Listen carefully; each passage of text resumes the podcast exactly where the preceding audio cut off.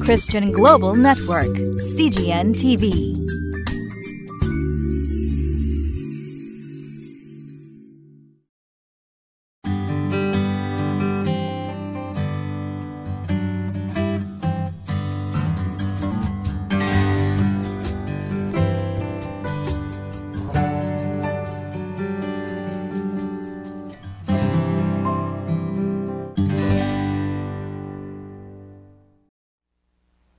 皆さんご機嫌いかがですか？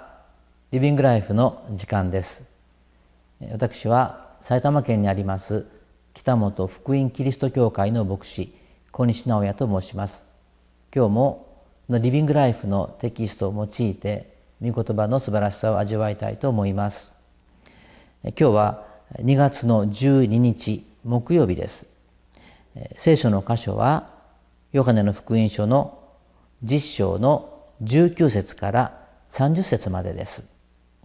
リビングライフのテキストのタイトルには「主に属する羊は主の御声を聞きます」とあります。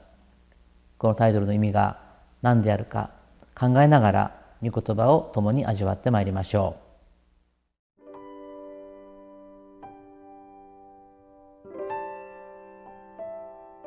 ヨハネの福音書10章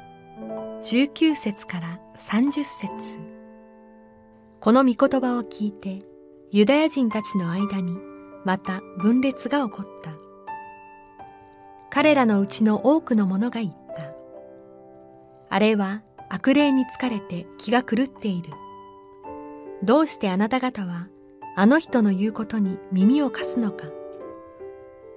他の者は言った。これは悪霊に疲れた人の言葉ではない。悪霊がどうして盲人の目を開けることができようか。その頃エルサレムで宮清めの祭りがあった。時は冬であった。イエスは宮の中でソロモンの牢を歩いておられた。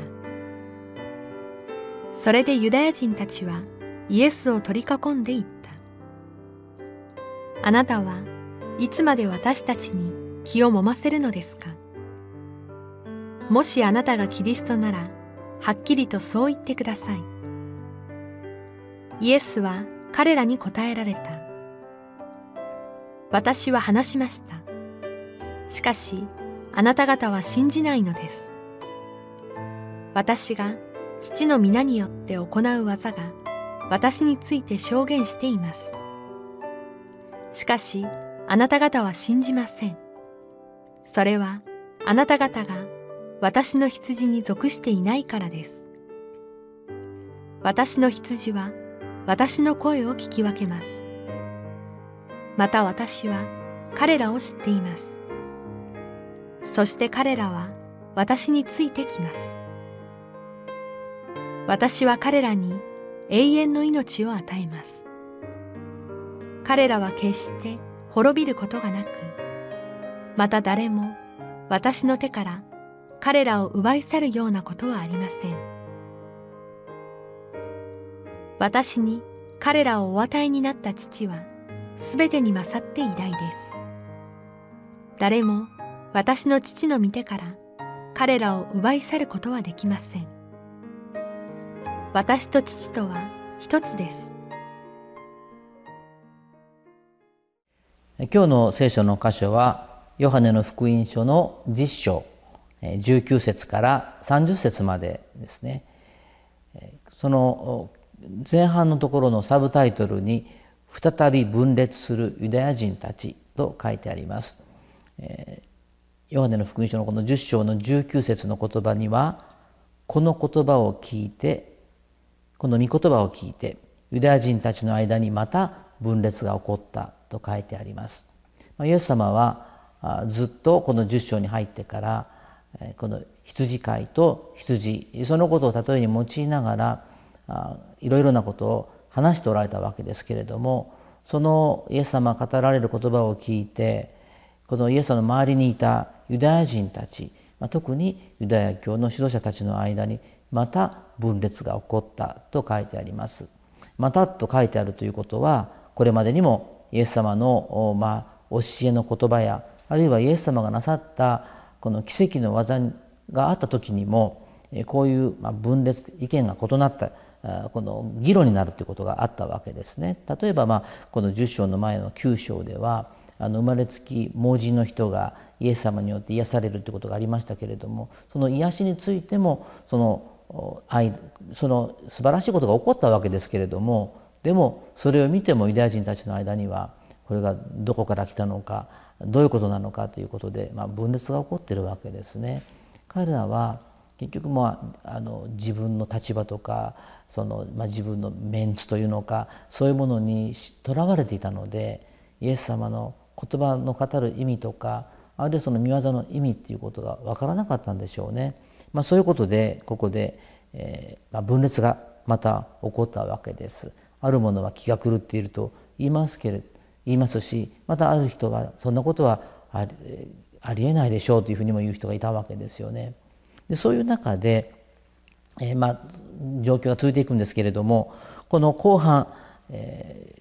この奪い去られないイエスの羊というサブタイトルがありますけれども22節からここ少し21節と22節の間には時間的にこの経過があるんですね少し時間が経ってからのことなんですが22節読みますね。その頃エルサレムで宮清めの祭りがあったと書いてあります。で23節には時は冬であった。イエスは宮の中でソロモンの牢を歩いておられた。神殿の周りにこの屋根のついた回廊があったんですね。そこはソロモンの牢と呼ばれたらしいんですけれどもそこにまたあのユダヤ人たちがやってくるんですけれども、24節にはこう言っています。それでユダヤ人たちはイエスを取り囲んでいった。あなたはいつまで私たちに気を揉ませるのですか？もしあなたがキリストならはっきりそう言ってくださいと言ってるわけですね。ここでキリストというふうに訳されていますけれどもこれはユダヤ人の言葉ヘブル語ではメシアですよね。ユダヤ人たちは皆この旧約聖書がメシアが来るということを予言していることを知っていますからで、まあ、それを期待していたわけですね。旧約聖書の最後の預言者の言葉の時代からもう400年近く経っているわけですけどその間、えー、この空間の間はある意味で沈黙の時代その間にユダヤ人たちはこのメシアを来るのを待っていたわけです。けれども彼らのメシアに対する考え方はイエス様あるいは神様の御心とは違っていました。当時ローマ帝国に支配されていたユダヤ人たちの心の願いとしては自分たちをこのローマから解放してくれるそういうまあ軍事的なリーダーあるいは政治的なリーダーそういうメシアが欲しいという、まあ、そういう思いがあったんですね。イエス様はそのことをよくご存知でしたからこれまでも、えー、自分が、まあ、神の子であるということはいろいろ話しておられるんですけれどもあえて私はメシアであるというその言葉を使っておられなかったんですね。勝手に人々がこの、えー、自分を自分たちの都合のいいように利用されないようにということだと思います。それで彼らはちょっとまああの一体どうなのかえここで「あなたはいつまで私たちを気をもませるのかもしキリストならはっきりそう言ってくれ」というふうに、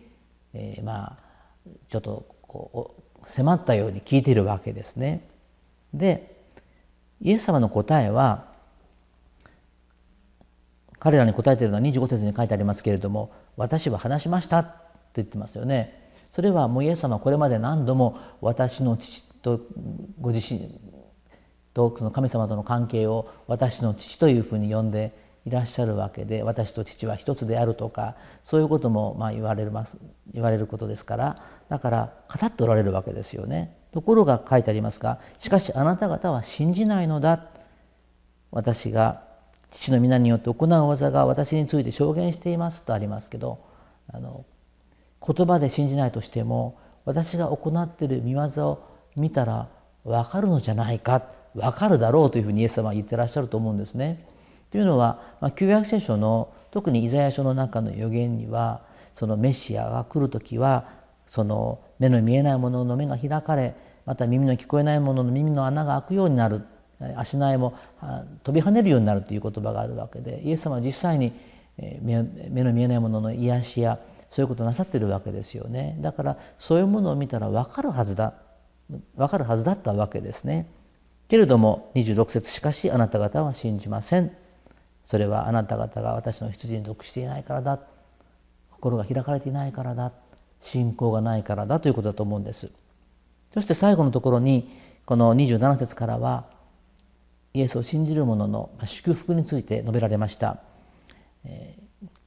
いくつか祝福があるんですけれども27節少し読みます。ね私の羊は私の声を聞き分けます。また私は彼らを知っています。そして彼らは私についてきます。まずこのクリスチャンの祝福なんですけど第一はイエス様は私は彼らを知っています。クリスチャンというのはイエス様に知っていただいているものだということですね。それから28節にはまた私は彼らに永遠の命を与えます。クリスチャンの祝福は永遠の命が与えられているということですね。そして彼らは決して滅びることがなくこれも祝福です。私たちはもう決して滅びることがないという約束をいただいています。また誰も私の手から彼らを奪い去るようなことはありません。私たちをキリストの愛から神様の愛から引き離すものは何一つない、ね、こんなに素晴らしい祝福をイエス様はここで約束しておられます。私たちも本当に神様の不思議な導きで感謝なことに救いに入れられましたそしてこの祝福をいただいているものなんですねですからこのことをしっかり、覚えていつも神様に感謝するものでありたいと思います。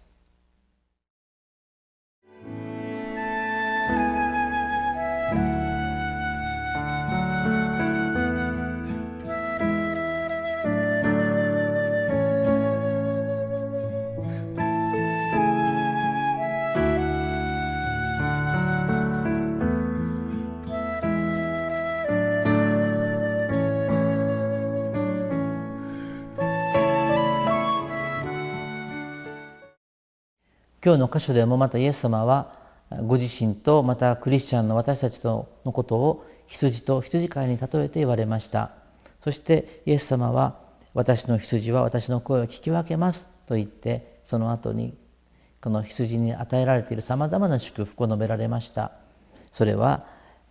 イエス様が知ってくださること永遠の命が与えられていること滅びることがないこと決して私たちを神の愛から引き離すものがないこと。そのことを言われているわけですね。本当に感謝したいと思います。イエス様は私の羊は私の声を聞き分けますと言われました。私たちは本当に主の声を聞き分けて生きているでしょうか。そのことを思いながらお祈りを持って今日終わりたいと思います。お祈りいたします。天の父様私たちの羊飼いのイエス様を本当に感謝します。そしてさまざまな祝福が与えられていることも感謝します。どうかイエス様の声をしっかりと聞く。羊飼いにの声を聞く。あの羊のようにいつもイエス様の声を聞き続けることができますように。霊の耳をいつも開いてください。イエス様の名前を通してお祈りします。アーメン。